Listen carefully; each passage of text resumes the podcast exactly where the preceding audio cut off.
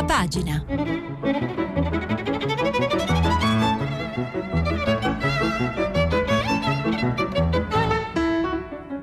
Questa settimana i giornali sono letti e commentati da Giovanni Bianconi, inviato speciale del Corriere della Sera. Per intervenire telefonate al numero verde 800 050 333.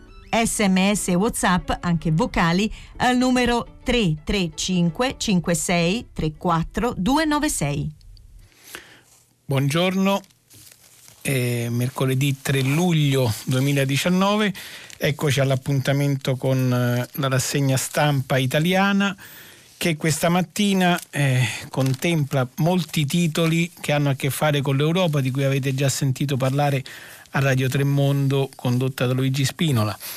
Tutti i principali quotidiani aprono con le nomine al vertice dell'Unione Europea e quindi vediamo rapidamente questi titoli. La Repubblica Europa al potere due donne di ferro, la tedesca al posto di Juncker al vertice UE, la francese per il dopo Draghi, Italia a bocca asciutta, ma Conte chiede il commissario alla concorrenza. Verso il no alla procedura di infrazione, Tria non sforeremo. Anche il Corriere della Sera, due donne al vertice dell'Europa, sia la linea Merkel, l'Italia perde ruoli di spicco. La stampa, due donne alla guida dell'Europa, poi ci sono editoriali che leggeremo dal Corriere sia Antonio Polito che dalla stampa Marco Zatterin il messaggero anche apre su questo, ma poi qui si affaccia la questione di cui si è parlato anche ieri, tutta la città ne parla, dei rifiuti a Roma. Roma sotto i rifiuti fino a Natale, Raggi chiede aiuto a Conte, quindi al governo.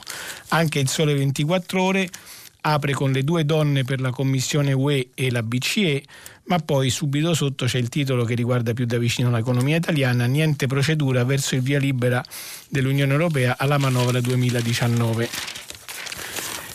Il fatto quotidiano si differenzia perché apre con la vicenda legata al caso Palamara e alla vicenda delle cosiddette toghe sporche, diciamo così, e scrive questo, CSM, ecco le carte che nessuno ha ancora letto, che in realtà poi dicono sempre più o meno le stesse cose, cioè i tentativi di condizionare anche il Quirinale da parte di Luca Lotti e del suo amico Luca Palamara.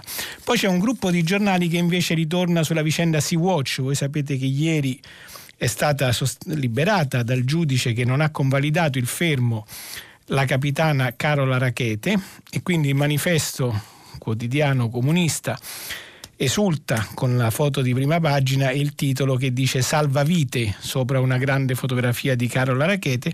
Annullato l'arresto per la capitana della Sea-Watch 3, la Jeep di Agrigento ha agito per adempiere al dovere di portare in salvo i migranti. Lampedusa scelta obbligata, Libia e Tunisia non sono porti sicuri, questa è sempre tra virgolette si riporta le valutazioni del GIP. La rabbia del ministro Salvini sbugiardato su tutta la linea per la comandante criminale pronta all'espulsione. Di tutt'altro tenore sono i titoli di altri giornali sempre su questo argomento, altri giornali che fanno riferimento alla destra, diciamo così. E quindi Libero eh, titola Robbe da matti, Carola Libera. Per, per la magistratura non ha commesso reati, la GIP assolve la piratessa in realtà non l'ha assolta, ha semplicemente detto che non era giustificato l'arresto, comunque è stato un errore arrestarla, non ha violato alcuna legge, ha agito per salvare vite umane e Lampedusa era l'unico porto sicuro e il prefetto dispone l'espulsione. La verità impunita ma non gradita. Il GIP non convalida l'arresto della rachete, adempiva un dovere, Salvini furibondo, per i giudici speronare una nave non comporta la galera, disposto il segreto il, disposto il decreto di espulsione toghe permettendo. E il giornale schiaffo agli italiani Carola Libera, ma subito pro, prima c'è un titolo di più grande, retata di buonisti, il business dei migranti, sgominate quattro ollus che lucravano sull'accoglienza, si fa riferimento a un'inchiesta eh, in Lombardia su eh, una onlus che gestiva la vicenda dei migranti lucrando evidentemente in maniera irregolare sugli aiuti economici di Stato. Il foglio invece apre su, cioè il titolo principale che fa riferimento all'articolo del direttore eh, Claudio Cerasa, apre con la, questa notizia. La propaganda è nemica della sicurezza e dà molto rilievo all'audizione che ieri il pubblico ministero, procuratore di Agrigento Luigi Patronaggio, ha fatto eh, in Parlamento sulla vicenda dei migranti e quindi scrive, riassume Cerasa, no, le ONG non sono criminali, no, una legge di uno Stato non può essere contro il diritto internazionale, no, l'emergenza immigrati non c'è e poi occhio, l'ISIS si nasconde nei barchini, quindi non sui barconi. Carola e non solo, grande lezione di un PM con la testa sulle spalle, patronaggio che in passato era stato invece attaccato perché aveva chiesto di processare, di, insomma aveva indagato Salvini per sequestro di persona, come saprete, per la vicenda dell'estate scorsa. E il mattino invece ha la grande foto sulle universiadi che si stanno per aprire a Napoli, una fiaccolata per Napoli, il mondo ci guarda, Mattarella al San Paolo per il grande show con Bocelli e la Iane. L'avvenire ritorna sulle nomine la UE delle donne. Invece il tempo apre ancora, come nei giorni scorsi, su una vicenda di cui eh, ieri si è di nuovo parlato, a tutta la città ne parla, appunto quella dei rifiuti citata anche dal messaggero, Natale a Malagrotta, emergenza rifiuti, l'AMA ammette se va bene risolveremo la crisi entro dicembre, bocciata la differenziata, costosa e inutile, ecco cosa fanno Raggi e Zingaretti, litigano. Infine volevo citare Italia Oggi, la, la rottamazione alla carte, chi ha fatto domanda per azzerare le cartelle arretrate può ottenere la modifica del piano di rottamazione evitando gli interessi ma pagando in un'unica soluzione. E il dubbio giornale vicino alle Camere penali, quindi agli avvocati italiani, Bonafede, ecco lo scudo sull'equo compenso. Il Ministro della Giustizia e il Consiglio nazionale forense creano una struttura per vigilare sulla nuova legge. Allora, cominciamo la lettura di quegli, quegli editoriali che vi dicevo che fanno riferimento alla, eh, alle nomine al vertice dell'Unione Europea. Sul Corriere della Sera scrive Antonio Polito un articolo di fondo, l'editoriale, intitolato La nostra fragilità. Scrive Polito, al quattordicesimo tentativo ce l'hanno fatta. Una donna potrebbe diventare per la prima volta la signora Presidente della Commissione europea, con l'indicazione di Ursula von der, von der Leyen, madre di sette figli. La politica al femminile fa un balzo in avanti e può rompere uno dei soffitti di cristallo più resistenti al mondo, quello di Palazzo Berlemont a Bruxelles. Se poi Christine Lagarde prenderà il posto di Mario Draghi alla Eurotower di Francoforte come da accordi, allora il ticket rosa dell'Europa entrerà nella storia. Evviva! Per l'Italia c'è anche un'altra buona notizia. Per un complesso gioco di sponde, i socialisti hanno candidato David Sassoli, del PD come presidente del Parlamento. E siccome il patto era che spettava a loro il posto, è molto probabile che oggi un italiano succederà a un altro italia- italiano, Tajani, nel ruolo di speaker a Strasburgo. Le buone notizie alla fine dell'incredibile a due giorni del vertice europeo finiscono però qui, sempre sul filo del fallimento, fratturato in più punti, con un finale contestato, il conclave dei leader che dovrebbero guidare l'Europa fuori dai guai si è dimostrato abbondantemente al di sotto del compito e eh, Polito poi aspettate che mi sono perso. Eccolo qua. Polito poi conclude il suo articolo. Non avremo ai vertici dell'Europa amici. La signora von der Leyen è la decana dei ministri della Merkel, praticamente è un suo clone e sarà certo meno autonoma di Juncker nei confronti di Berlino. Ci converrà stare bene attenti anche alla società del commissario, alla scelta del commissario italiano, perché si può essere certi che l'audizione al Parlamento europeo sarà molto severa. E già una volta abbiamo visto bocciare il nostro candidato ai tempi di Buttiglione. L'asse franco-tedesco ha insomma battuto un colpo ieri a Bruxelles, ma lasciando dietro di sé ferite e tensioni. È risuscitato solo per spartirsi le due cariche più importanti, ma ha lasciato inta- intatto il vuoto di idee e la divergenza di strategie che impediscono un rilancio del progetto europeo. Molte poltrone e poche soluzioni e questo purtroppo, è questo purtroppo il volto dell'Europa di oggi. Marco Zatterin, ex, cioè, eh, ex, corrispondente da Bruxelles della stampa e oggi vice direttore della stampa, scrive anche lui un editoriale che eh, va nella stessa direzione. Si intitola Ora l'Italia conta di meno e comincia così. Sovranisti e populisti si sono sbagliati. Il voto del 26 maggio non ha, spezz- non ha spazzato via la vecchia Europa, anzi Dalla tortuosa trattativa sulle poltrone più calde del continente emerge un'unione affaticata ma coerente col passato e con le ambizioni di sempre. È un'alleanza che finalmente spinge al vertice due donne importanti, designate con un'intesa, con un'intesa alimentata dalla solita e inevitabile cooperazione franco-tedesca e con la collaborazione dei quattro presunti ribelli di Visegrad. Sarebbero i paesi dell'ex, dell'est europeo, dell'ex impero sovietico, diciamo così. Un liberale belga sarà presidente dell'Eurosummit mentre i socialisti condurranno la politica estera e il Parlamento. La Spagna ha fatto punti, l'Italia ne ha persi ed è rimasta fuori dai giochi che contano come purtroppo era prevedibile. Poi Zatterin eh, si dilunga su altri particolari delle nomine avvenute ieri e eh, conclude il suo articolo così. Il nuovo esecutivo sarà guida tedesca con una struttura che dal segretariato in giù è ben allineata a Berlino, con almeno due direttori generali in uscita, avrebbe aiutato non essere senza ministro degli affari all'Unione Europea da cinque mesi dopo domani, rischiamo di perdere altro peso specifico. Senza contare che la signora von der Leyen, durissima quando si trattò di negoziare con, con Atene in crisi, è un ministro della difesa della Repubblica Federale Tedesca appoggiato dai francesi mentre si decidono gli investimenti militari comuni europei. Sarebbe strano che a Leonardo e Fincantieri, le due imprese di Stato italiane, ieri sera avessero celebrato la nomina. Consola Christine Lagarde a Francoforte, il luogo di Weidmann o di un finlandese, ma il quadro d'insieme andava valutato prima. Adesso si è fatto tardi. Il 26 maggio non ha ucciso l'Europa cattiva descritta da Salvini e compagnia ha dato una nuova opportunità all'Unione che ora la deve meritare e ne ha tolti a un'Italia colpevole di aver dimenticato che per contare di più non si può più essere soli.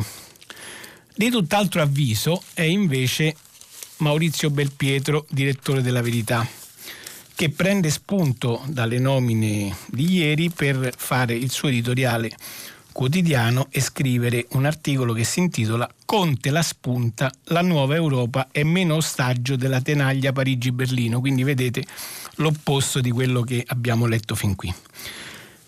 Perché dice questo Belpietro? Perché Belpietro dice questo? Allora leggiamo. Ma l'Italia non era isolata? Non eravamo i malati gravi dell'Unione Europea, quelli attorno a cui era stato steso un cordone sanitario e che a Bruxelles non erano nemmeno capaci di farsi ascoltare?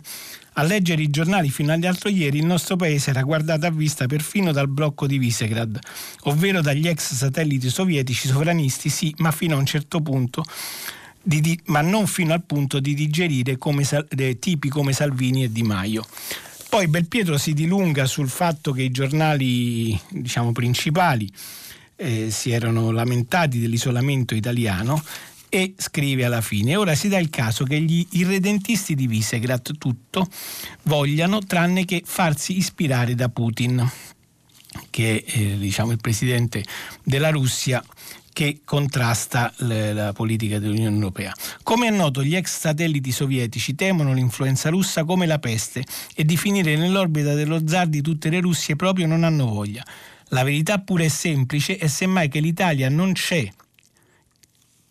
Allora, la verità pure è semplice, è semmai che l'Italia che non c'è, tra virgolette, quindi quella descritta dagli altri giornali, secondo Belpietro invece a Bruxelles c'era e da paese fondatore dell'Europa ha avuto un ruolo che può dispiacere al quotidiano della sinistra radical chic La Repubblica, ma ha consentito di affondare la soluzione che Francia e Germania avevano apparecchiato e che si preparavano a far digerire al resto dei Paesi membri. Non sappiamo se Ursula von der Leyen sarà migliore di Franz Timmermans e Christine Lagarde meglio di Jens Weidmann, il falco della Bundesbank che Angela Merkel voleva alla guida della BCE, ma certo non erano queste le prime scelte di Francia e Germania. Soprattutto, capitana o non capitana, l'Italia ha giocato la sua parte, cioè l'opposto di quello che abbiamo letto dagli altri editoriali. Questo perché? Perché l'Italia avrebbe, secondo Belpietro, eh, con, il, con, il, Presidente del Consiglio Conte stoppato la prima opzione, quella che avevamo visto sui giornali di lunedì mattina, e cioè con Timmermans, il socialista eh, olandese, alla guida dell'Unione Europea. In ogni caso Conte rivendica anche lui di aver giocato un ruolo e rivendica anche il fatto di eh, aver ottenuto, preteso un posto da commissario. Eh, ce ne parla l'inviato a Bruxelles del Corriere della Sera Enrico Marro in un articolo che appunto prendendo, analizzando la posizione di Palazzo Chigi si intitola Avremo un posto da commissario, sceglierà la Lega, Conte le nomine, non è il mio dream team. E poi Marro inizia il suo articolo da Bruxelles scrivendo questo. Non è il Dream Team che avrei scritto su un foglio bianco, ammette il Presidente del Consiglio Giuseppe Conte nella conferenza stampa al termine dell'ultima riunione fiume del Consiglio UE per la designazione dei nuovi vertici delle istituzioni europee. Ma le nomine concordate ieri dai 28 capi di Stato, assicura, sono comunque migliori per l'Italia rispetto al parchetto respinto lunedì. Soprattutto Conte rivendica di aver ottenuto per l'Italia il prossimo commissario europeo per la concorrenza dunque quell'incarico economico di peso che era uno degli obiettivi del governo e che questo commissario sarà anche uno dei vicepresidenti della Commissione. Il nome sarà designato dalla Lega, ha spiegato Conte, perché il voto europeo ha parlato chiaro e sarà concordato con me e con i 5 Stelle. La, Lega, la garanzia che l'Italia avrà il vicepresidente commissario è arrivata ha spiegato il Premier nell'ambito del nuovo pacchetto di nomine, mentre in precedenza non l'avevo. E questa, secondo conto, è un'ulteriore dimostrazione che l'Italia ha fatto bene a opporsi al cosiddetto pacchetto di Osaka, concordate dall'asse franco-tedesco. L'altra buona notizia per l'Italia di questi giorni che arriva dall'Europa è che eh, praticamente la procedura di infrazione che si temeva visti i conti, visti il bilancio, diciamo, l'aumento del deficit di bilancio che l'Italia eh, prometteva di avere dopo la, le, il varo del, de, del documento di programmazione economica e finanziaria, non ci dovrebbe essere e questo lo conferma il Sole 24 ore di stamattina a pagina 2 in un articolo di Beda Romano, sempre eh, a Bruxelles, corrispondente da Bruxelles, che si intitola appunto Niente procedura di infrazione, pronto il SIUE ai conti 2019. Oggi la Commissione, l'aggiustamento varato da Roma soddisfa Bruxelles, proposta di sanzione verso l'archiviazione, ma il mancato impegno per il 2020 rende più difficile il confronto in autunno l'incipit dell'articolo di Beda Romano è questo. Dopo un lungo e faticoso tira e molla, la Commissione europea dovrebbe ritirare una raccomandazione di procedura per debito eccessivo contro l'Italia, ritenendo i conti pubblici italiani del 2019 in linea con le attese del patto di stabilità. La decisione è prevista per oggi quando il Collegio dei Commissari terrà una consueta riunione settimanale. A conti fatti Bruxelles avrebbe solo rinviato un red razionem con il governo italiano. Secondo le informazioni raccolte qui a Bruxelles, la Commissione considera di buon occhio le misure approvate dal Governo nel suo Consiglio dei Ministri di lunedì. Dovrebbero permettere, spiegava ieri un esponente comunitario, di coprire il buco del 2019 e in parte anche compensare la deriva del 2018. L'Italia ha mostrato buona volontà, ha aggiunto. Il governo tuttavia non ha ancora approvato le linee guida per il bilancio del 2020 e quindi questo significa che gli esami sono sostanzialmente rinviati ma comunque per adesso non ci dovrebbe essere questa procedura di infrazione. Cambiamo argomento e, par- e torniamo alla vicenda della Sea-Watch che si tira avanti da almeno un paio di settimane, eh, sapete bene tutto quello che è accaduto. La capitana Carola Racheta era stata arrestata dalla Guardia di Finanza, la procura di Agrigento, guidata da quel Luigi Patronaggio, stamattina elogiato dal Foglio, perché mm, aveva chiesto appunto la, la Procura di Agrigento la convalida del fermo e l'imputazione, alcuni capi di imputazione di resistenza e aggressione a una nave da guerra per eh, il modo in cui la Sea-Watch era entrata in porto a Lampedusa. Il GIP invece ieri non ha convalidato l'arresto della comandante che comunque resta indagata e sarà processata per eh, la, le accuse che gli ha rivolto la Procura di Agrigento ma Salvini l'ha presa male e quindi dice mi vergogno per i magistrati, ora riforma della giustizia. Questo lo sto leggendo dall'articolo eh, di pagina 8 del Messaggero firmato da Giuseppe Scarpa che riporta con molta evidenza appunto la reazione del ministro dell'Interno Salvini, il quale ieri ha detto questo. Per la magistratura italiana ignorare le leggi e speronare una motovedetta della Guardia di Finanza non sono motivi sufficienti per andare in galera. Nessun problema. Per la comandante criminale Carola Rachete è pronto un provvedimento per rispedirla nel suo paese perché è pericolosa per la sicurezza nazionale, attacca il titolare del Viminale Salvini. Sarebbe a conoscenza del no dei magistrati, ma è convinto che dopo l'interrogatorio non avrà problemi a ottenere l'autorizzazione all'espulsione. Tornerà nella sua Germania, aggiunge Salvini, dove non sarebbero così tolleranti con un'italiana che dovesse attentare alla vita di poliziotti tedeschi. L'Italia ha rialzato la testa. Ministro Salvini che, sempre via Facebook, annuncia la necessità di mettere mano alla giustizia.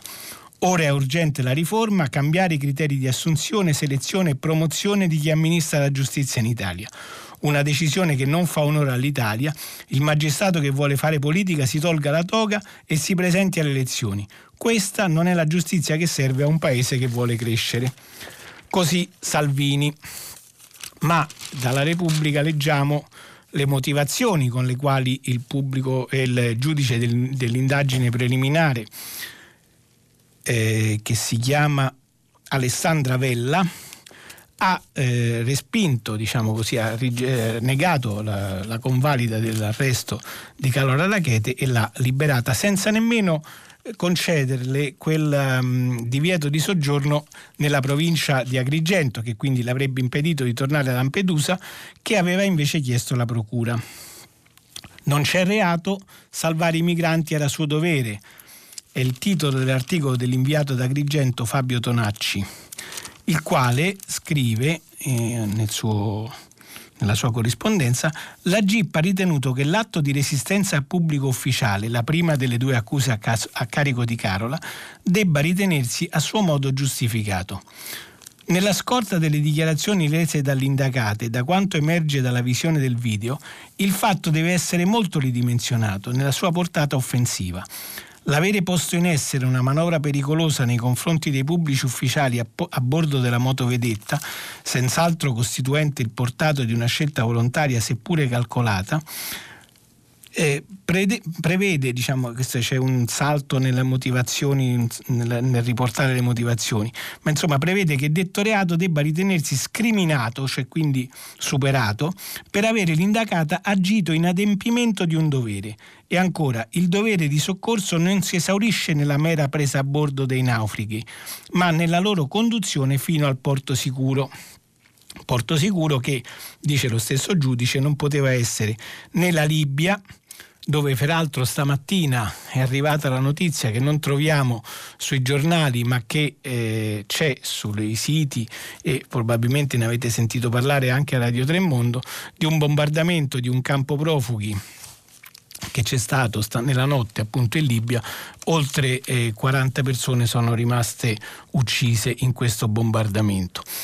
Eh, continuo la eh, lettura dell'articolo di Fabio Tonacci secondo il quale la pubblic- la, il giudice delle indagini preliminari ha anche contestato diciamo così, la, poss- la, possibilità di applicare il decreto sicurezza bis, quello varato nei scorsi giorni dal governo. Secondo la GIP le disposizioni in- inserite nel decreto non si possono applicare alle azioni di salvataggio due punti aperte virgolette, il divieto interministeriale da esso previsto, cioè dal decreto, di ingresso, di transito e sosta, può avvenire sempre nel rispetto degli obblighi internazionali dello Stato, solo in presenza di attività di carico o scarico di persone in violazione delle leggi vigenti dello Stato costiero, fattispecie qui non ricorrente, vertendosi in una ipotesi di salvataggio in mare in caso di rischio naufragio.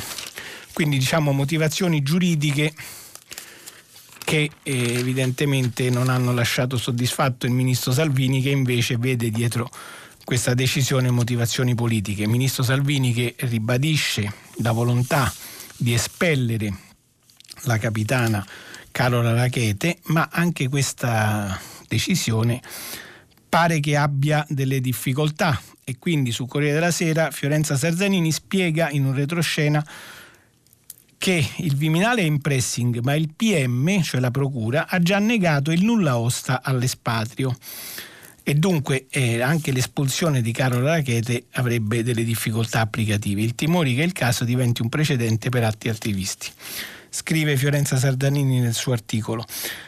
È un blef l'espulsione immediata di Carola Rachetti annunciata ieri sera dal ministro dell'Interno Matteo Salvini perché il pubblico ministero di Agrigento ha già negato il nulla osta al provvedimento e lo ha notificato al Viminale e perché la comandante della Sea-Watch, nonostante il GIP ieri sera abbia ritenuto infondate le accuse, deve rimanere a, disp- a disposizione dei magistrati che l'hanno indagata anche per favoreggiamento dell'immigrazione clandestina.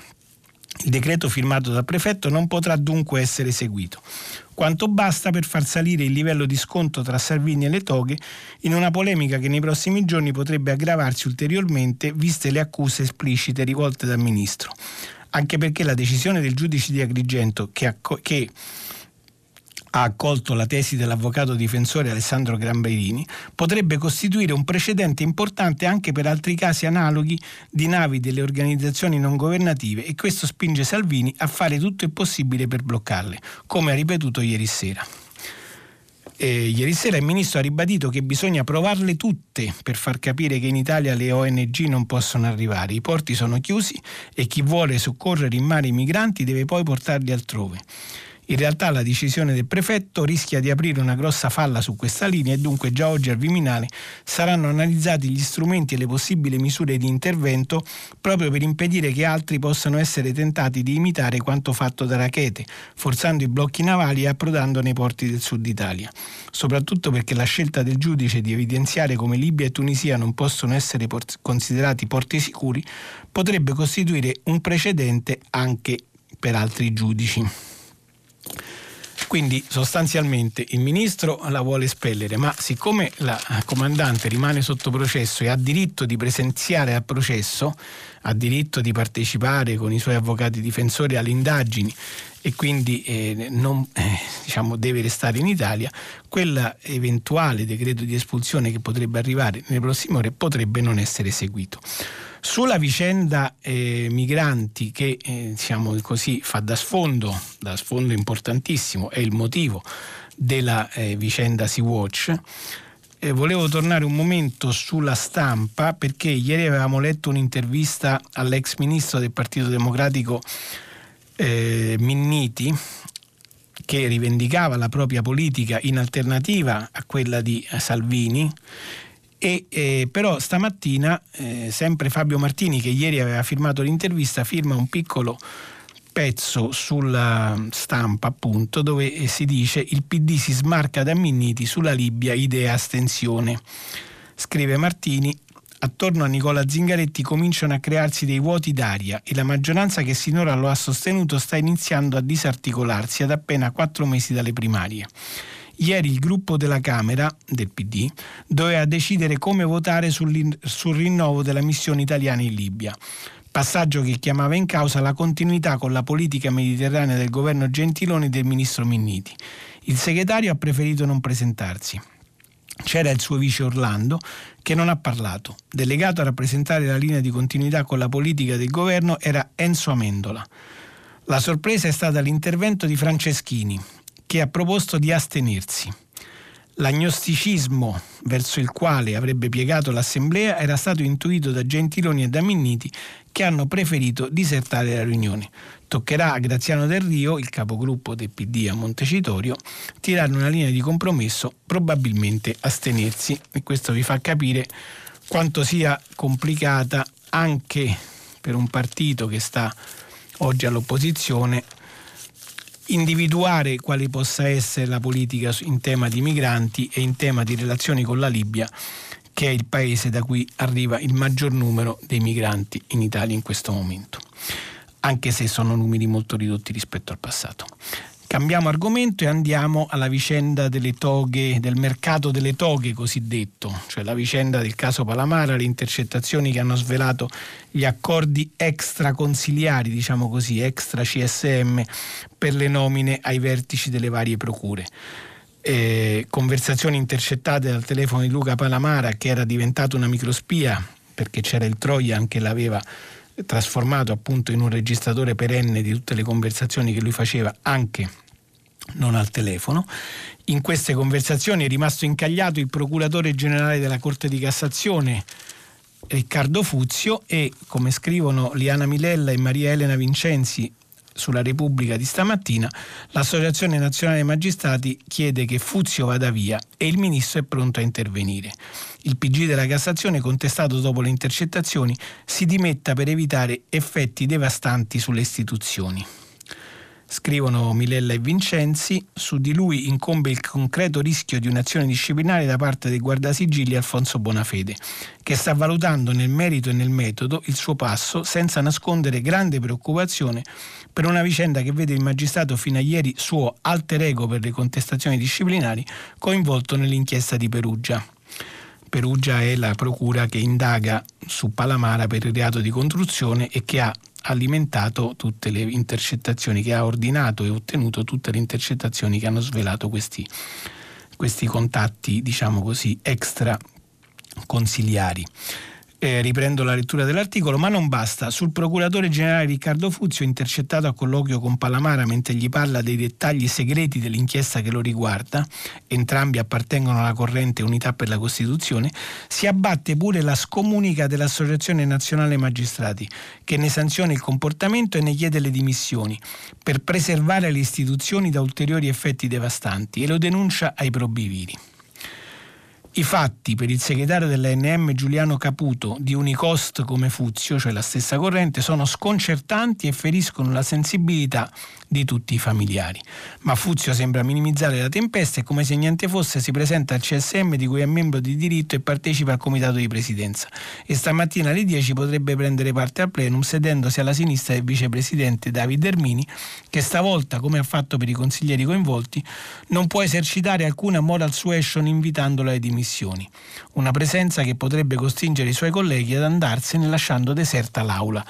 Vedremo stamattina che cosa accadrà. Nel frattempo eh, sul fatto quotidiano, come vi dicevo, compaiono nuove intercettazioni, soprattutto dei colloqui tra Luca Palamara e l'ex, eh, l'ex, sottosegretario e l'ex ministro renziano del Partito Democratico Luca Lotti, ex braccio destro di Matteo Renzi quando era a Palazzo Chigi eh, loro due parlavano e eh, la microspia nel telefono di Palamara registrava e ci sono, diciamo così, considerazioni abbastanza pesanti sul vicepresidente del Consiglio Superiore della Magistratura David Ermini, ex deputato del Partito Democratico, che lo stesso Lotti rivendica di aver sponsorizzato nella sua nomina al vertice del Consiglio Superiore della Magistratura. E quindi c'è un passaggio delle intercettazioni eh, riportato dal Fatto Quotidiano di stamattina in un articolo firmato da Antonio Massari dove eh, Lotti dice a Palamara e a Cosimo Ferri tra me e voi L'ultimo messaggio scritto a Ermini è stato Davide, io non sono un senatore qualunque che ti scrive messaggi del cazzo. Senza di me non eri lì, punto. Rispondi, punto. Ecco, il senza di me non eri lì, punto il sentimento di rispetto che Lotti ha verso il CSM, ovvero l'istituzione che garantisce l'autonomia e l'indipendenza della magistratura, è piuttosto chiaro. A quel punto Palamara chiede curioso, e lui? E Lotti porta la risposta di Ermini che non pare minimamente ribellarsi al richiamo di chi l'ha messo lì e invece di mandarlo a quel paese nell'SMS ha risposto sono a Torino con mia moglie lunedì mattina vengo a Roma mercoledì. Questa è la sua risposta, conclude Lotti. Poi ci sono in realtà altre intercettazioni in cui si capisce che Ermini non ha dato seguito a nessuna delle sollecitazioni che continuavano ad arrivare eh, da quel gruppo di potere, si può dire, che lo aveva portato al vertice del Consiglio Superiore della Magistratura e che si aspettava da lui comportamenti eh, diciamo più aderenti alle loro esigenze, ma che evidentemente non sono arrivati. Passiamo ora ad esaminare altre vicende come quelle della, dei rifiuti a Roma, di cui pure abbiamo parlato ieri. La Repubblica dedica tre pagine a questa emergenza eh, con un titolo in cronaca dove c'è scritto rabbia a Roma, raid contro l'azienda rifiuti, aggrediti gli operatori, ogni giorno a terra 650 tonnellate in più, allarme salute, centinaia di segnalazioni alle ASL, lite raggi zingaretti e poi c'è un uh, reportage tra i turisti della capitale e i turisti fotografano i cumuli di rifiuti, mai vista una capitale così. Lo stupore degli stranieri, i topi per strada, ci auguriamo proprio di non incontrarli. Le francesi deluse speravamo che quello che avevamo letto sui nostri giornali fosse falso e invece non è così. Su questa vicenda c'è un uh, editoriale del Foglio, il giornale di Claudio, diretto da Claudio Serassa e fondato da Giuliano Ferrara, che è un giornale diciamo così, che eh, diciamo, ha un'ispirazione abbastanza antigrillini e quindi suo, in uno dei suoi commenti quotidiani oggi ne titola uno così La vera monnezza di Roma è il grillismo. La capitale è la truffa di un'ideologia. Per la Raggi il caso rifiuti si complica. Scrive il foglio in un editoriale non firmato, quindi è la linea del giornale. Massimo Ranieri, che non è il cantante neomelodico ma l'ennesimo esperto e un geologo chiamato da Virginia Raggi ad affrontare la catastrofica situazione della spazzatura di Roma, ha preso di petto la situazione. Abbiamo approfondito quali siano le cose da fare e le abbiamo ben chiare e ci siamo dati tempo fino a Capodanno, entro San Silvestro ha detto dopo il CDA, Consiglio di amministrazione dell'azienda, riferendo alla Commissione Trasparenza in Campidoglio. Sì, avete capito bene, a stagione turistica ormai nel pieno, con ristoranti impossibilitati a far sedere i clienti all'aperto causa assedio di immondizia, gabbiani e ratti, con gli alberghi alle prese con l'ennesima campagna sulla grande monnezza, con il caldo che moltiplica tutto ciò, la soluzione, peraltro ben chiara, arriverà a Capodanno.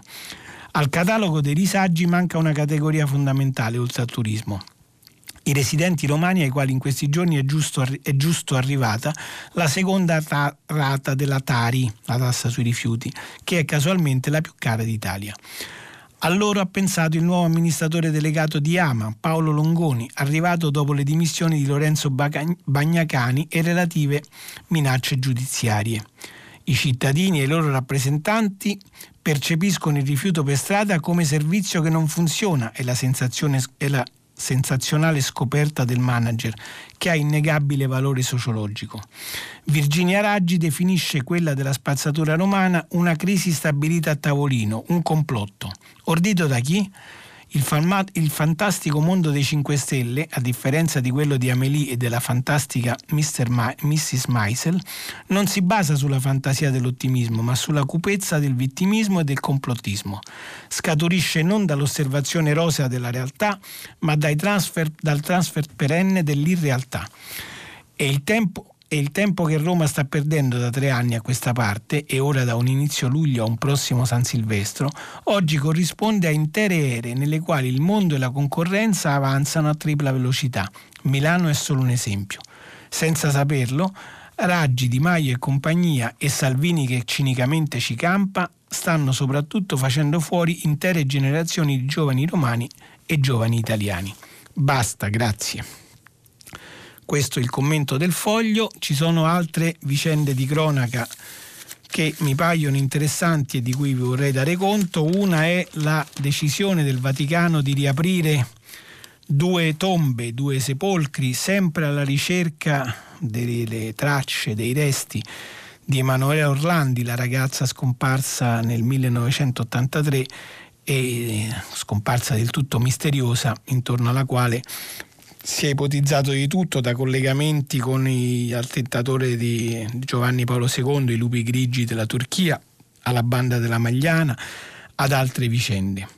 Il Messaggero, in un articolo de, firmato da Franca Giansoldati e Giuseppe Scarpa, intitolato Due sepolcri, Due sepolcri da aprire per cercare Lordandi sia a sorpresa del Vaticano, Via libera la risurrezione dei resti nel cimitero teutonico, ma nella curia c'è scetticismo, nessun segreto in quelle tombe. Ecco, il messaggero scrive questo. La calma nel minuscolo cimitero teutonico dentro al Vaticano, a ridosso di San Pietro, dove da secoli è prerogativa solo dei nobili tedeschi trovare sepoltura, per qualche ora lascerà spazio a un nuovo evento eccezionale.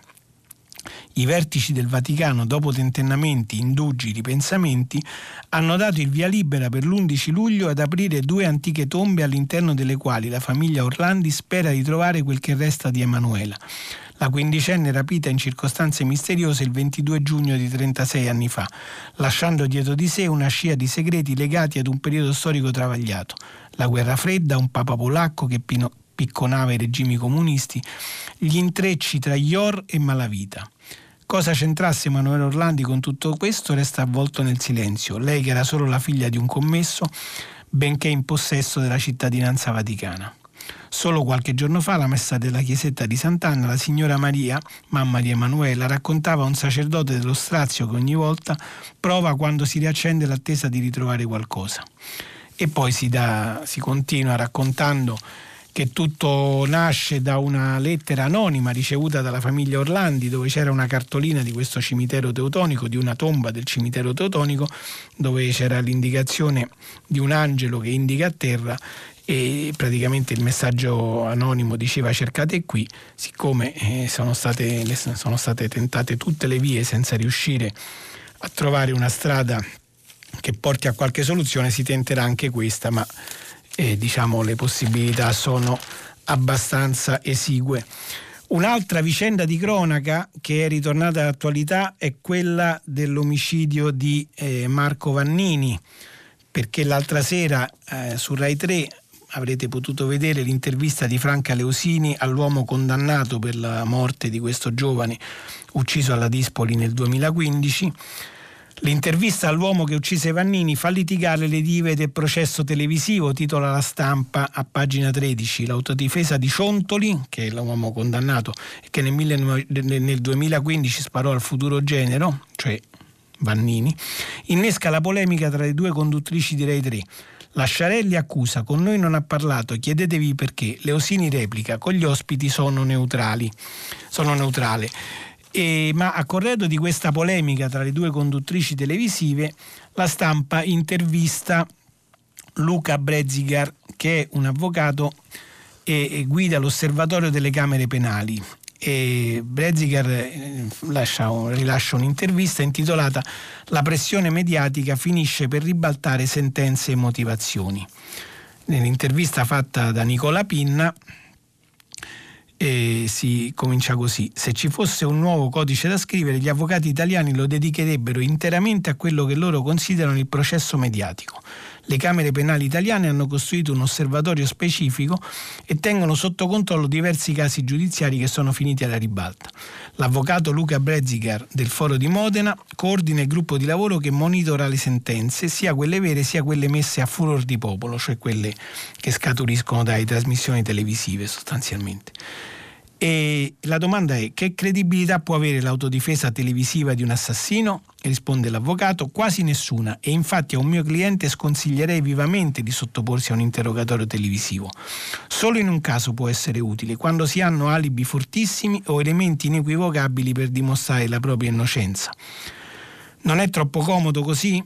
No, è che chiunque provi a spiegare le proprie ragioni in un'intervista si ritrova ancora più svantaggiato di quando è sul banco degli imputati in tribunale, perché oltre al pubblico ministero e il giudice si trova, compro, si trova contro il pubblico che ha già la sua teoria pronta. La gente in questo modo più che mai ha sete di manette. Crede che la pressione mediatica finisca per influenzare la Camera di Consiglio? Amo pensare, quella dei giudici, quella vera che, che fa le sentenze. Amo pensare di no risponde l'avvocato, ma so bene che non è così, soprattutto quando intercettazioni e dettagli investigativi finiscono in anticipo sui giornali e nelle tv. Spesso si anticipano le prove processuali per di più con molti condizionamenti. I giudici sono persone normali che guardano la tv e leggono i giornali. Mi rimangono pochi minuti, anzi un minuto scarso, per eh, leggere un ultimo articolo su un altro fatto di cronaca che credo possa interessare le persone perché eh, c'è stata una sentenza del TAR che ha giudicato irregolare il concorso per 2.900 presidi e il Ministero dell'Istruzione annuncia ricorso. Ne parla Gianna Fregonare in un articolo a pagina 16 del Corriere della Sera dove si dice peccato che, che per, i no, per, i 2.900 nuovi presidi pronti a prendere servizio dal prossimo settembre. Il concorso era pressoché al traguardo, soltanto due commissioni non avevano ancora finito gli orali, quando ieri sera sull'intero procedimento iniziato la primavera scorsa si è abbattuta la scure del Tar del Lazio. Tutto da rifare, hanno scritto nella sentenza i giudici della sezione terza bis. E poi si, racconta motivi, si raccontano i motivi di questa decisione del TAR Ci vorrà qualche settimana per capire che cosa, che cosa può succedere, se il ricorso del Ministero permetterà di completare comunque l'iter del concorso o se sarà davvero tutto da rifare. In ogni caso 2900 presidi che avevano eh, vinto il concorso sono, o quasi vinto il concorso e si era quasi conclusa la procedura devono attendere questa eh, nuova sentenza. Allora abbiamo esaurito il tempo, la rassegna di oggi finisce qui, vi aspetto dopo la pubblicità per il filo diretto. Grazie. Eccoci, pronto? Oh, sì, buongiorno, eh, il mio nome è Giorgio, sì. io risiedo a Cornaredo in provincia di Milano. Sì. Guardi, direi di sottolineare una cosa positiva nella proposta della signora von Leyen a, a, capo della Commissione europea. La cosa positiva è questa, la signora è stata ed è tuttora ministra eh, della difesa della Repubblica Federale di Germania. Sì. Ebbene, ha svolto un buon ruolo, perché io ne so, un paio d'anni fa quando eh, la Repubblica Federale Tedesca e la Repubblica Francese decisero di diciamo, migliorare la integrazione delle forze militari, delle sì. loro forze militari. Lei tenga presente che giusto un paio d'anni fa Macron per ottenere un miglioramento dell'integrazione militare europea, in particolare franco-tedesca, dovette dimissionare il capo di Stato Maggiore francese, lo dovette mandare via. Ora il fatto che la signora von Leyen si comportò piuttosto bene mi sembra una buona cosa perché una delle cose qui manca alla comunità europea è appunto una forza seria di pronto intervento. Abbiamo una forza di pronto intervento ma è piuttosto limitata. Una maggiore integrazione è una cosa positiva, io credo che questo sia un fatto da sottolineare. Lei come commenta tutto questo? Eh, ma io commento immaginando che eh, questa signora che certamente è una politica eh, giovane ma relativamente ha 60-61 anni eh, che ha fatto la sua esperienza soprattutto nel campo della, come ministro della difesa per l'appunto e ha avuto un ruolo nella riforma dell'esercito tedesco come ricordava lei. E questo può essere importante soprattutto dal punto di vista della, eh, del carattere, della volontarietà, cioè della, della volitività, diciamo così. Nel senso che una persona che è entrata anche in contrasto con i vertici dell'esercito tedesco eh, evidentemente ha una, non solo aveva in quel caso la, le spalle coperte da Angela Merkel che certamente non era una figura di secondo piano e anzi è la figura dominante in Germania da parecchi anni però dà anche l'idea di una persona che sa farsi valere. E allora la questione principale c'è da sperare per la Commissione europea nei prossimi anni non sarà quella della difesa, però certamente è una donna di carattere che sa affrontare le questioni con un certo piglio e con una certa volontà. Oggi su tutti i giornali potrete trovare eh, diciamo così, ritratti, incontri. Eh, descrizioni di queste donne che sono alla guida della nuova Unione Europea. Per esempio sulla Repubblica c'è una corrispondenza di Tonia Mastroboni da Berlino che racconta proprio questa donna eh, che ha sette figli, che quindi si è dedicata a lungo anche alla famiglia, ma che comunque ha potuto eh, emergere in questo modo. C'è da sperare che questa cosa che ha sottolineato lei, e cioè questa sua caratteristica particolare possa essere fatta valere anche sulle altre questioni che non siano soltanto quelle della difesa. Pronto? Pronto? Buongiorno, sono Carlo e chiamo da Trieste. Buongiorno Carlo. Volevo parlare con lei in merito a questa sentenza che sta tanto discutendo tutti. Io come italiano sono rimasto un po' basito. Quale sentenza, scusi? La sentenza sulla uh, capitana. Ah sì, quella del GIP eh, che ha scarcerato. Che sì. ha scarcerato, no, sì. ma le motivazioni. Cioè, sta, il GIP ha detto che questa motovedetta non è una nave militare. Sì. Ma io sono andato a controllare un po' tutto e leggo, testualmente le leggo la Guardia di Finanza è parte integrante delle forze armate italiane e contemporaneamente parte delle quattro forze di polizia italiana. Mattarella è comandante in capo. Sì. E allora come si fa a dire non è una nave militare? La motovedetta è una no, il problema non è, non, ha, non è che non è una nave militare, è che non è una nave da guerra Nel se- ci sono purtroppo eh, le leggi le sono complicate. possono essere anche armate, mi perdoni. Sì, no, Comunque una certo. nave militare, è una nave militare che ha intimato l'alto. Sì. Però il Allora, reato dobbiamo non- come fanno, gli altri, come fanno gli altri stati che sparano direttamente prima. Noi, siccome siamo un popolo civile, non spariamo, però cerchiamo di far valere forse i nostri diritti con il, con il dialogo, dicendo qui c'è un divieto, c'è un blocco, tu non devi venire. Certo. Non abbiamo sparato, ma questo non autorizza gli altri come in questo caso, perché anche una falsità è stata detta che la motovedetta si è inserita nel, nel molo. No, la motovedetta stava già lì, l'abbiamo visto tutti per televisione. La Sea-Watch voleva che la motovedetta, vista la sua manovra, doveva andarsene via. Cioè, Ho capito Carlo, è chiarissima la sua posizione. Io provo a spiegarle quello che eh, ha detto il GIP co- con la eh, premessa che stiamo parlando di questioni abbastanza complesse, semplicemente perché sono regolate da leggi che, eh, nelle quali anche una singola parola, anche una singola espressione eh, può determinare una diversa interpretazione e quindi decisioni diverse. Allora lei giustamente eh, rivendica il fatto che la motovedetta della Guardia di Finanza è una nave militare, però il reato che è stato contestato alla capitana e che evidentemente è- è- la questione è discutibile per il semplice fatto che c'è due magistrati, un pubblico ministero come eh, il procuratore di Agrigento Luigi Patronaggio e l'aggiunto Vella che ha eh, diretto direttamente le indagini e hanno ritenuto che ci fosse questo reato, ma è un reato che si chiama resistenza o violenza a nave da guerra, non nave militare. E quindi comunque loro ritenevano che ci fosse questo reato. Il giudice al quale loro hanno chiesto di convalidare il fermo contestando questo reato, eh, convalidare l'arresto contestando questo reato, ha detto che invece secondo lui non c'è. E con questa motivazione la, no- la- la motovedetta della Guardia Costiera non può essere considerata nave da guerra perché non ha i vessilli tipici e soprattutto non è pilotata da un ufficiale della Marina, non ha cioè le caratteristiche individuate dalla Convenzione di Montego Bay per definire un'imbarcazione da guerra. Scrive proprio il GIP, le motovedette della finanza sono tali quando operano fuori dalle acque territoriali o in porti esteri, ove non vi sia un'autorità consolare. Allora uno può dire ma no, è sbagliato e, e glielo dice anche il PM che probabilmente farà ricorso, eh, farà- proporrà appello contro questa decisione del giudice. Però è evidente che il giudice ha interpretato a suo modo una, una norma.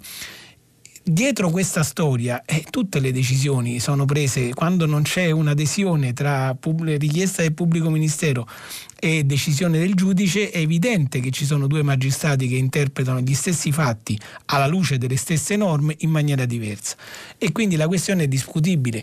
Quello che eh, diciamo così colpisce di questa vicenda è che siccome riguarda una questione eminentemente collegata alla vicenda politica italiana, perché è collegata alla politica dell'immigrazione del governo eh, a trazione leghista, chiamiamolo così, che ha posizioni molto dure, il problema è che immediatamente quando arriva una sentenza che non piace al ministro dell'interno, automaticamente diventa una sentenza politica.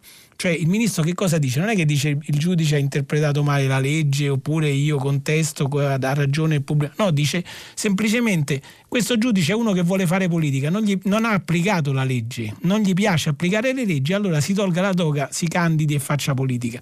Ma non credo che sia questo un atteggiamento che si possa eh, avere nei confronti di una decisione della magistratura, perché eh, sono questioni di diritto, questioni che si risolvono dentro gli ambiti del diritto, cioè dentro le aule giudiziarie.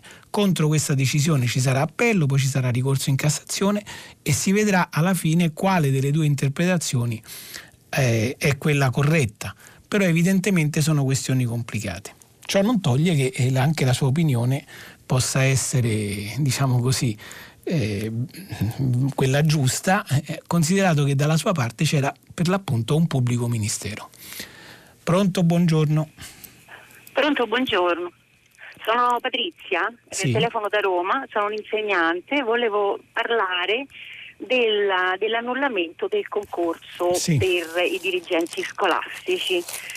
Allora, sono molti anni che tutti i concorsi della pubblica amministrazione e in particolare i, i concorsi del MIUR vengono massacrati dai ricorsi. Io mi chiedo la ragione di questo massacro, perché a parte il fatto che vengano spesi soldi diciamo, del, del, contribuente, questo contribuisce validamente anche a rendere inefficiente il sistema scolastico. Ci sono moltissimi presidi che mancano. Allora io mi chiedo perché questi concorsi possano venire massacrati dai ricorsi. A che serve il MIUR? Non, non dovrebbe servire a blindare un procedimento in, eh, con delle regole giuste che possano far arrivare diciamo, tutto a buon fine? Questo mi chiedo. È una bella domanda. Il problema è che il MIUR, eh, dal suo punto di vista, il Ministero, la pubblica amministrazione, il governo e gli organismi preposti provano a, a mettere in, eh, in campo procedure regolari, come dice lei, regole giuste che possano portare le persone giuste al posto giusto.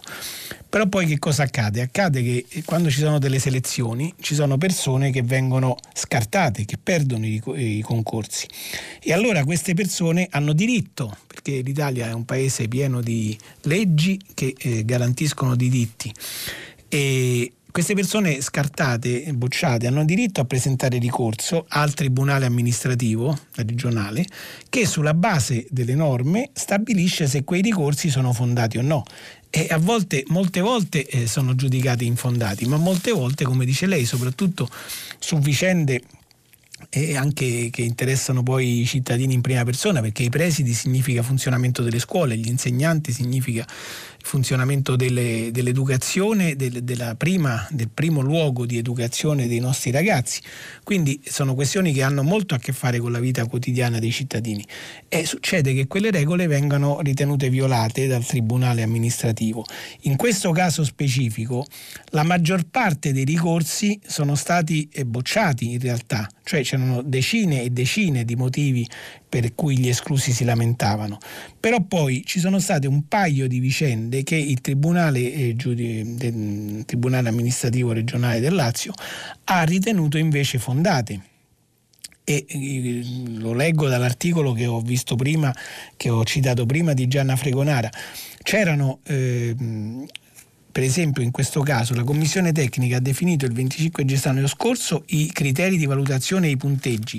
E rienuta in, ple- rienuta, riunita in seduta plenaria assieme alla sottocommissione era composta tra l'altro da tre membri incompatibili, cioè la commissione che ha giudicato i, eh, gli esaminanti, diciamo così, i concorrenti per il concorso di preside, era composta da tre membri, due dei quali erano compatibili, incompatibili, non potevano stare lì perché eh, avevano svolto eh, nei, pre- nei, mesi precedenti dei corsi di preparazione al concorso, che è una causa di incompatibilità, perché potrebbe avvantaggiare chi ha seguito il concorso sostenuto dal commissario. In più tra di loro c'era anche un signore che è sindaco di Alvigliano in provincia di Caserta e questo ruolo pubblico lo rende incompatibile con la, con la selezione dei dipendenti statali. Quindi i motivi sono questi, dopodiché eh, uno può dire ma non ci potevano pensare prima, non si poteva fare un concorso con regole e con scelte di candidati e con scelte di commissari, mi scusi, che non fossero incompatibili come poi ha, fatto, ha rilevato il TAR. È certo che si poteva fare meglio, evidentemente in questo caso non c'è stato. Dopodiché comunque, come nel caso della capitana Rachete, adesso ci sarà un ulteriore grado di giudizio al Consiglio di Stato, il MIUR eh, rivendicherà la correttezza del concorso e vedremo il secondo grado della giustizia amministrativa che cosa dirà di questa vicenda. Andiamo alla prossima telefonata, pronto? Sì, buongiorno, buongiorno. sono Giorgio da Livorno, città di mare. Buongiorno Giorgio. Mi, buongiorno anche a lei e a tutti gli ascoltatori. Mi riferisco alla, all'intervento dell'ascoltatore precedente sulla Sea-Watch, Carola sì, Carola no. Sì. Ora, prima di tutto eh, mi stupisco come alcuni fatti fatti dalla Demedia vengono sottaciuti o non sufficientemente chiariti, tipo la, la, motovedetta non è una nave da guerra, è una nave militare. Questo è stato detto anche da persone competenti in materia. Ma diceva l'ascoltatore, c'ha il cannoncino, la mitragliatrice. Beh, allora un vigile urbano perché ha una pistola e un soldato? Poi ancora il fatto che la nave nell'accostare la Sea-Watch, nell'accostare alla banchina, non è che sia andata addosso alla motovedetta, c'è un filmato dove al rallentatore viene fatto vedere in maniera inequivocabile che è la motovedetta che si inserisce in questo spazio. È chiaro che la Carola, giustificandosi dicendo io dalla cabina di comando non posso scendere a vedere gli ultimi 50 centimetri quando ho già i parabordi calati, è la motovedetta che essendo piccola e lì proprio alla banchina si inserisce in questo spazio e questo è stato fatto vedere ma nessuno ne ha più parlato. Poi ancora un'altra inesattezza, una omissione che lascia riflettere. Alle 13 del giorno fatidico in cui poi a mezzanotte c'è stata questa evitata collisione, alle ore 13 il ministro Salvini aveva già ricevuto l'ok da quattro stati europei pronti a accogliere i 40 poveracci. Perché non ha sospeso tutta la, la procedura che è andata a finire come è andata a finire? Ora queste cose ci fanno riflettere, ci fanno dire ma allora per avvicinarsi un momentino dove è possibile più alla verità bisogna leggere quattro giornali tutti i giorni a parte che nessuno mh, mm, è, non tutti sono in grado di permetterselo. Occorre poi una capacità riflessiva e critica che non tutti hanno. E allora concludo. Sì. Ma bisogna avere le orecchie bene tese e gli occhi ben aperti e la mentalità sollecitata da quattro caffè per evitare certe affermazioni inesatti o inequivocabilmente sottaciute. Mi affido a lei. Grazie, grazie. Giorgio. Eh, lei si affida a me, ma io eh, volevo soltanto mm, sottolineare che il suo intervento eh, contrapposto diciamo, a quello di Carlo che chiamava da Trieste, quindi da due città di mare, diciamo così. E a proposito della considerazione se la motovedetta è una nave da guerra o soltanto una nave militare, riflettono esattamente le posizioni del pubblico ministero e del giudice che si sono confrontate e poi siccome il pubblico ministero eh, chiede e il giudice eh, ordina, decide, e allora in questo caso per adesso ha vinto il giudice, poi si vedranno gli altri gradi. È una differenza di vedute che evidentemente esiste ed è plausibilissima e, funziona così, funziona che ci sono delle leggi, ci sono degli avvocati e dei pubblici ministeri che si confrontano e poi c'è un giudice che decide chi abbia ragione e chi ha torto e fino al grado definitivo di giudizio. Qui siamo soltanto neanche al primo grado, siamo alla precedente fase, quella in cui si deve decidere se una, se una, persona deve aspettare il processo in libertà oppure in carcere o in altre condizioni. In questo caso lo stesso pubblico ministero aveva eh, prima dato gli arresti domiciliari e poi addirittura chiesto la liberazione con il solo di, eh, divieto di soggiorno. Quindi diciamo in una vicenda normale, in una situazione normale, bisognerebbe soltanto procedere con eh, il procedimento penale per l'appunto e vedere alla fine chi, eh, qual era la posizione più fondata e più giusta. Però, come ripeto, di perché ne stiamo parlando così tanto e perché questa decisione che sarebbe semplicemente diciamo, un passaggio di un percorso giudiziario normale agita tanto le persone, addirittura le dice come mai non si riesce a leggere. In realtà le cose che le sto spiegando in quasi tutti gli articoli sono spiegate abbastanza bene, insomma basta comprare un giornale o non c'è bisogno di leggerne quattro per avere un'idea. Certo poi ci sono giornali più ideologicamente orientati che danno letture a loro volta orientate, ma insomma in generale eh, si possono trovare le spiegazioni di tutto in un singolo articolo. Però voglio dire perché se mh, ne parliamo così tanto? Perché dietro c'è una questione politica e soprattutto perché le decisioni della magistratura, in questo caso come in altre vicende, poi in altri, anche in altre epoche, hanno avuto un peso politico e che le trasforma in oggetto di dibattito politico, ma quando il GIP decide se quella nave è un mezzo militare oppure è anche un mezzo, una nave da guerra e quindi da lì si configura o meno il reato, io penso che non, non pensi il giudice al fatto se eh, ha ragione Salvini oppure no, se è giusta la politica di Salvini oppure no, deve semplicemente giudicare quel singolo evento. E però poi Salvini, o chi per lui, adesso parliamo di Salvini perché è il protagonista di questa vicenda principale dal punto di vista politico ed è quello che più direttamente attacca i giudici in questo caso, e, e invece dice che lo, lo, fanno contro di lui, dice che lo fanno per motivi ideologici, dice che si devono candidare anziché continuare a fare i giudici. E purtroppo però non funziona così. In Italia c'è purtroppo, purtroppo per lui in questo caso, ma per fortuna dico io, eh, i giudici decidono in base alle leggi e non in base al pensiero di chi quelle leggi le ha proposte e le ha scritte, a volte anche male. Lo stesso pubblico ministero patronaggio che in questo caso diciamo, è dalla parte di Salvini, ma che un anno fa a proposito della nave di Ciotti ne aveva chiesto l'incriminazione per sequestro di persona, è uno che l'altro ieri, e ieri e, ma lo diceva anche nei giorni scorsi, al Parlamento italiano ha spiegato che il decreto sicurezza è scritto male e che per applicarlo eh, non è possibile arrivare a quello che immaginavano i politici. Per esempio perché il sequestro della nave per farlo eh, bisogna che sia eh, l'azione della nave sia reiterata e quindi nel caso specifico della Sea-Watch non si poteva sequestrare come invece avrebbero chiesto coloro che avevano scritto il decreto. Quindi diciamo sono questioni complicate che non hanno direttamente a che fare con la politica nel momento in cui vengono decise nelle aule giudiziarie, ma il problema è che vengono giudicate dalla politica come se facessero parte del talk show politico quotidiano. Pronto, buongiorno. Buongiorno. Buongiorno. Eh, sono Simonetta, chiamo da Reggio Emilia e sono una neuropsichiatra infantile in pensione. Sì.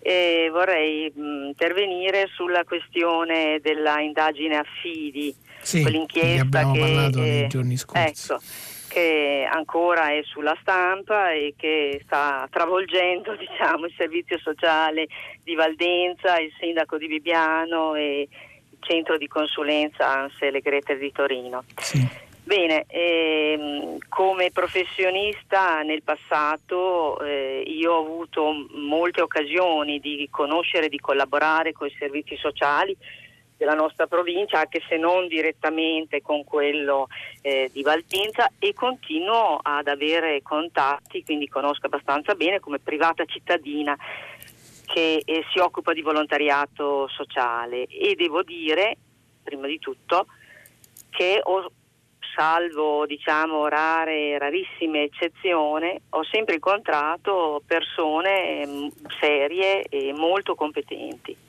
Sì. E, e, mi permetto un attimo di sottolineare la parola competenza perché anche questa volta come in altre occasioni via di vaccini, eh, staminali e così via si ha l'impressione dai giornali che eh, molti che gridano si sentano in diritto di criticare come se fossero degli esperti senza averne le conoscenze. Sì, e quindi ecco. qualcosa... Ma comunque quello che volevo dire, eh. esatto, eh, naturalmente quando si parla di bambini e famiglie in difficoltà, soprattutto quando viene sospettato una situazione di abuso o di maltrattamento, sì. il terreno è molto molto delicato e complesso e è anche possibile pensare che possano essere stati fatti eh, degli errori e se degli errori ci sono stati vanno verificati, così come se ci sono state delle irregolarità amministrative vanno verificate. Certo. Ecco, ma Però... da qui a parlare di eh, sistema bibbiano o di banda di assistenti sociali, praticamente equiparando il servizio sociale ad una società per delinquere che, come dicono i giornali, strappava i minori alle famiglie naturali per darle in affido a pagamento ad amici e parenti eh, ce ne passa. Eh?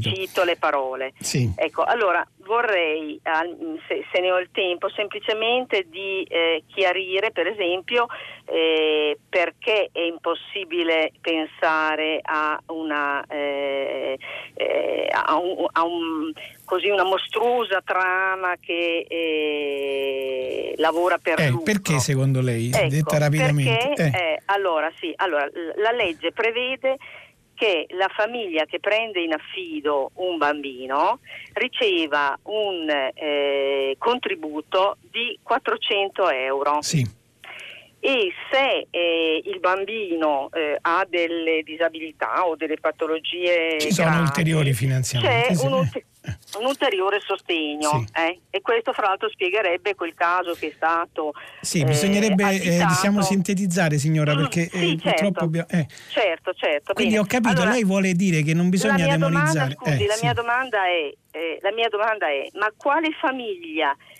si caricherebbe eh, di responsabilità e di impegni perché naturalmente la famiglia non deve solo prendersi cura del bambino ma deve mantenere anche i rapporti con la famiglia di origine, con le istituzioni, servizio sociale, tribunale. Per poche scuola, centinaia di euro al mese, dice lei?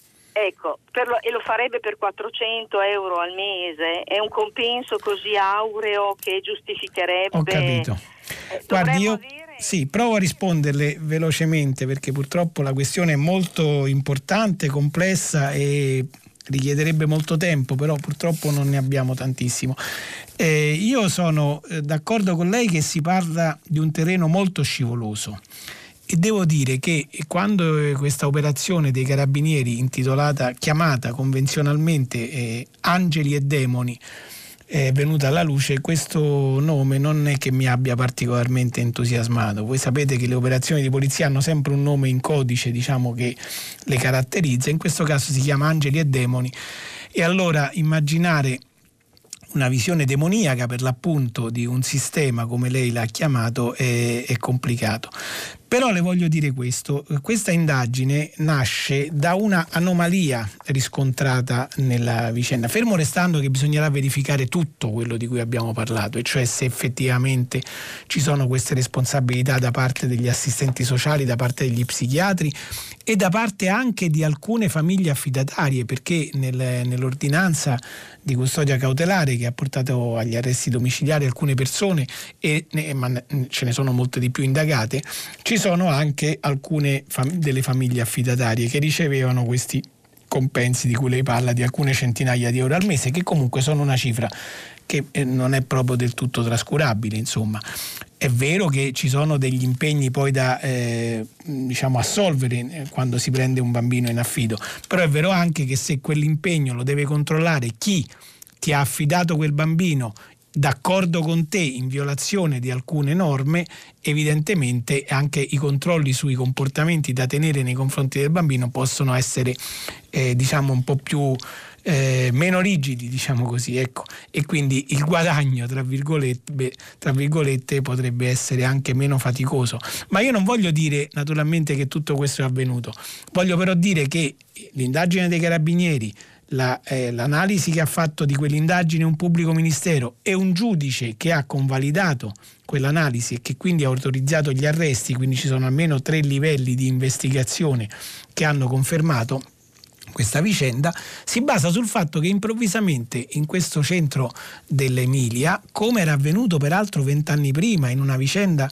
che è stata recentemente raccontata in un libro eh, intitolato Veleno per l'editore Einaudi, eh, improvvisamente in quella zona c'erano eh, alcune decine di bambini che venivano tolte ai, alle famiglie di origine, con un incremento rispetto alla grandezza diciamo, del territorio abbastanza netto, cioè un incremento improvviso e abbastanza sospetto.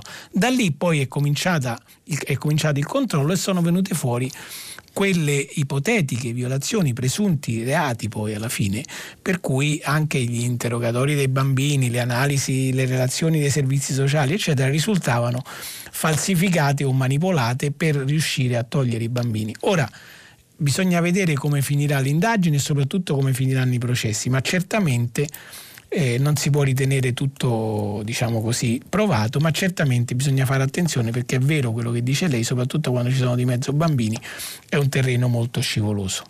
Vediamo la prossima telefonata, pronto? Eh, pronto, sono Luciana, chiamo da Torino. Voglio intervenire sulla sentenza per Lazio che ha annullato il concorso dirigenti. Sì. Io sono una dei 2900 potenziali vincitori di concorso, ho passato tutte le prove il messaggio che voglio dare su questo dibattito al limite del surreale che si sta sviluppando è questo messaggio molto forte, chiaro, cioè questa procedura va salvata perché eh, a differenza di... Quale procedura? Le nomine o i ricorsi? La procedura concorsuale, cioè ah, ecco. la scuola ha bisogno in un modo eh, drammatico di queste immissioni in ruolo, in Piemonte, Lombardia, Veneto, una scuola su due senza prestiti, sono anni che eh, andiamo avanti con le reggenze, c'è persone che hanno anche 7-8 plessi, 10 da seguire e si aspettava con grande attesa questa procedura che è partita nel 2017. Abbiamo fatto l'anno scorso, quindi l'anno scorso la preselettiva 36.000 persone, l'ho scritto ad ottobre, al quale sono stati poi ammessi 9.000 persone, all'orale sono passati 4.500, stanno passando e così via, quindi una macchina mostruosa.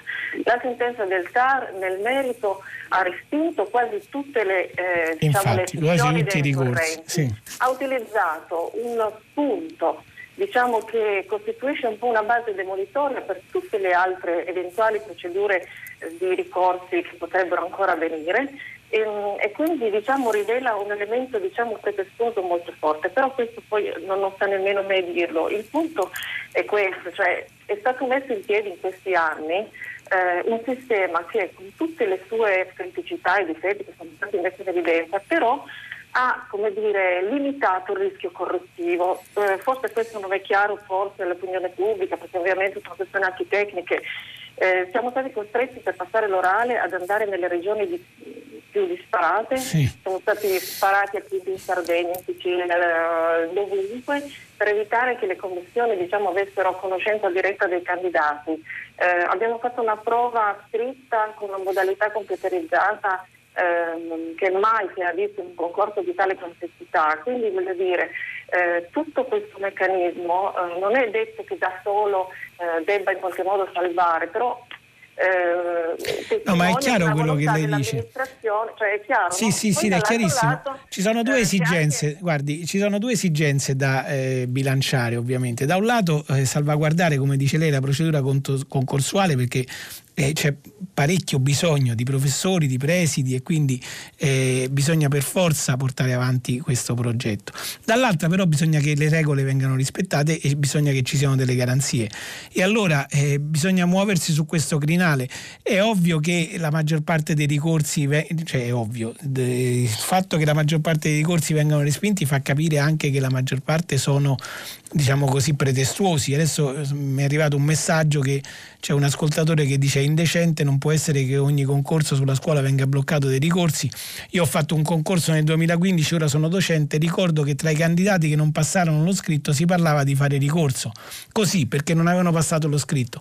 È, è, è chiaro che eh, ci sono ricorsi pretestuosi, la maggior parte di questi viene annullata, però poi se si trova un vizio anche formale, come per esempio in questo caso che c'era un ex sindaco che faceva parte della commissione e questo non si può fare, e se c'è quello purtroppo c'è un vizio difficilmente sanabile, oppure vedremo se il Consiglio di Stato riuscirà a sanarlo. Però il problema è che i concorsi vanno fatti bene. C'è un altro messaggio che dice che i concorsi si annullano perché mal impostati. Sono impostati male perché nella pubblica amministrazione si lavora male. Nella pubblica amministrazione si lavora male perché le assunzioni sono fatte male. È come se ci fosse una catena che eh, alla fine porta a questi risultati. E il problema è salvare le due esigenze e portarle avanti entrambe. Da un lato le procedure concorsuali e dall'altro salvaguardare le, eh, le, regole, salvaguardare il rispetto dei diritti di tutti i candidati. Non è semplice, vedremo anche questa vicenda del TAR del Lazio e questo concorso annullato come finirà. Pronto, buongiorno. Pronto? Pronto? Buongiorno. Sì, buongiorno. Buongiorno, sono Giulio. Sì, Giulio. Io volevo intervenire da dove riguardo... Da Salerno. Sì.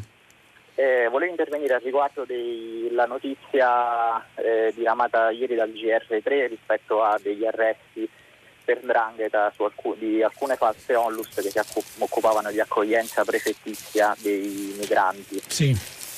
Eh, mi sembra eh, un ulteriore fallimento della gestione del fenomeno migratorio in Italia, era già stato sottolineato di come il decreto Salvini di fatto non andasse a impedire queste infiltrazioni criminali eh, nel, nell'accoglienza, il famoso business dei migranti e, e mi sembra che invece alimenti questo tipo di, eh, di accoglienza criminale. Sì. E lo collego all'altro fallimento che è quello dei posti chiusi, i flussi, eh, i numeri sono eh, calati, i posti sono fortunatamente aperti e, e, quindi mi chiedo se non sia il caso di fare un, uh, un punto diverso della situazione e di lettura del fenomeno anche dal punto di vista normativo per impedire che, eh, che gli immigranti vengano eh, o eh, annegati in mare o eh, irretiti nella, nelle maglie della criminalità una volta arrivate in Italia. Io lavoro nell'ambito dell'accoglienza in una sì. cooperativa che si che si occupa di questo fenomeno. Mi, mi auguro. Quindi immagino che lei dica che bisogna salvaguardare insomma, criteri, i criteri di accoglienza. Lavora, chi lavora bene e non favorire esatto. i, semplicemente i criminali. Ma infatti guardi eh, che il fenomeno che è stato scoperto ieri per esempio da questa indagine milanese sulla, eh, sulla sulle false Ollus che gestivano i migranti. Eh, non vada generalizzato e che bisogna salvaguardare quelli che invece lavorano realmente a beneficio dei migranti è una considerazione che ha fatto lo stesso pubblico ministero che ha diretto l'operazione perché è evidente che quando si scopre un, un, fenomeno di corruzione come in questo caso di truffa, in questo caso di truffa da 7 milioni ai danni dello Stato perché venivano presi fondi a cui evidentemente non si aveva diritto, eh, queste sono le marce di un sistema che invece nella sua gran parte funziona o comunque eh, diciamo dà una risposta, anche se non funziona alla perfezione, dà una risposta a un fenomeno che riguarda centinaia di migliaia di persone e che evidentemente probabilmente lo Stato non è in grado di garantire da solo. Eh, se, si affida, se ci si affida alle cooperative, alle Ollus e al cosiddetto terzo settore, è perché non c'è la possibilità da parte dello Stato di gestire direttamente queste cose. Allora, anche qui torniamo come discorso dei presidi a un problema di trasparenza e di garanzia. In questo caso io avevo sentito tempo fa lo stesso presidente dell'anticorruzione Cantone che invitava le organizzazioni non governative che lavorano bene a sorvegliare nel loro mondo, che di solito è un mondo chiuso, un mondo che rischia di essere anche autoreferenziale, a sorvegliare al proprio interno per denunciare subito le situazioni anomale che non funzionano, perché tra di loro lo capiscono, lo sanno, lo vedono, chi lavora bene, chi lavora male, chi ha comportamenti anomali che possono nascondere che possono nascondere truffe o vicende eh, diciamo così di corruzione. Allora eh, c'è bisogno di questo servizio, c'è bisogno che questo servizio sia fatto bene, c'è bisogno di inchieste e di sorveglianza da parte della magistratura, ma la magistratura arriva sempre dopo che è stato consumato l'eventuale reato.